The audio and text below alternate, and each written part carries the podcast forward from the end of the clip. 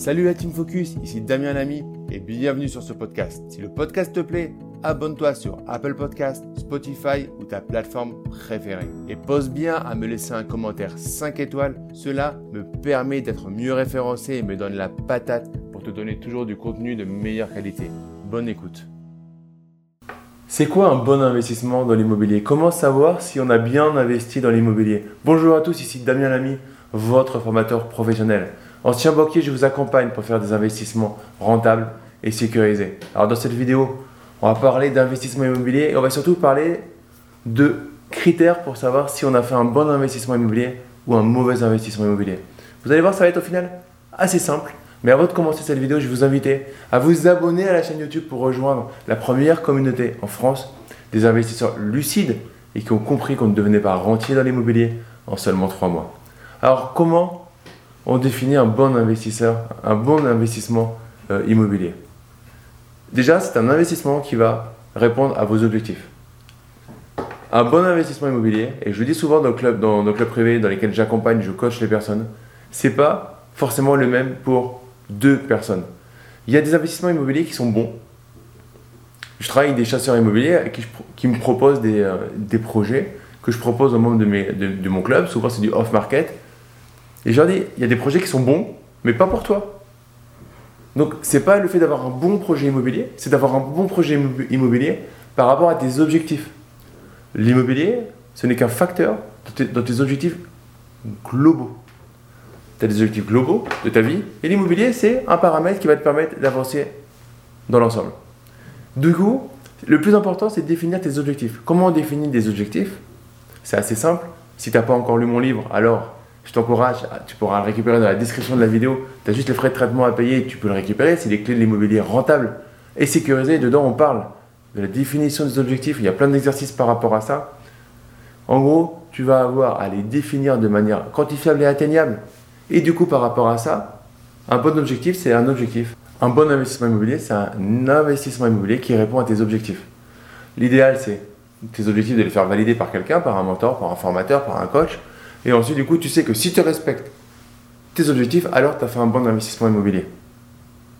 D'une manière générale, il faut être rentable. Il faut gagner de l'argent dès le début. Il faut pouvoir se dire que tu as acheté un bien qui peut être d'une certaine manière soit liquide, soit très rentable. L'idéal étant qu'il soit liquide et très rentable. Mais plus il est liquide, moins il devrait être rentable. Liquide, c'est quoi? C'est qu'il est revendable du jour au lendemain. Euh, excellent prêt, les frais, euh, les, délais de traitement, de compromis, etc. Mais tu le mets sur le marché et tu le revends. Et tu potentiellement fais un billet. Au moins, tu récupères tes sous. Ça, c'est un bien liquide. Plus tu vas aller vers de la rentabilité, plus potentiellement tu vas aller vers des biens qui sont moins liquides. Hein, il n'y a pas de magie. Hein. On ne peut pas tout avoir, sauf à aller mixer sur des stratégies comme la colocation, où on va mixer haute rentabilité et biens euh, de première couronne. Donc, un bon investissement immobilier, ce n'est pas forcément un investissement qui est à 10% net.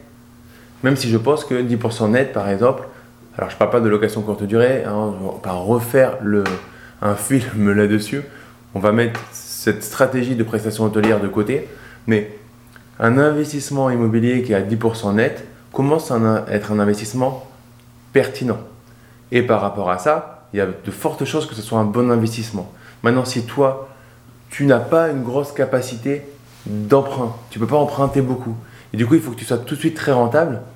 Il va falloir que tu sois encore plus exigeant et que tu, sois, que tu acceptes d'aller résoudre des problèmes encore plus gros et potentiellement augmenter encore ta capacité euh, d'emprunt.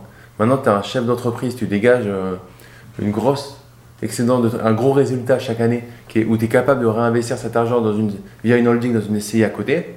10% net, ça sera très bien. Parce que aller chercher plus loin, c'est peut-être aller passer plus de temps, alors que toi, ta zone de génie, c'est de faire de l'argent avec ta société dans l'activité commerciale. Donc ça va dépendre de chacun pour faire ou pas un bon investissement. Un bon investissement pour quelqu'un euh, qui comme je le dis là, à une activité commerciale ou c'est sa zone de génie, aller passer tous ses week-ends et des jours dans la semaine à faire toute la France pour augmenter d'un pour cent sa rentabilité, pour moi, c'est pas un bon investissement.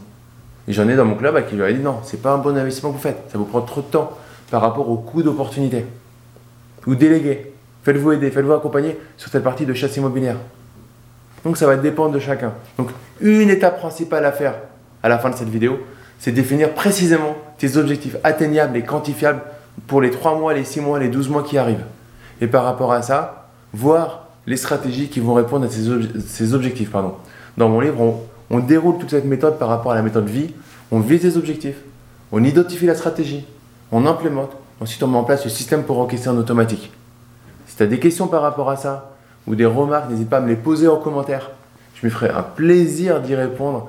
Et pour finir cette vidéo, like-la, partage-la à tes amis. Hein. C'est un plaisir de faire connaître et de faire grandir la chaîne et la communauté. Et abonne-toi à la chaîne si ce n'est pas encore fait pour rejoindre des milliers d'investisseurs déjà abonnés. Je te dis à très vite pour une prochaine vidéo. Ciao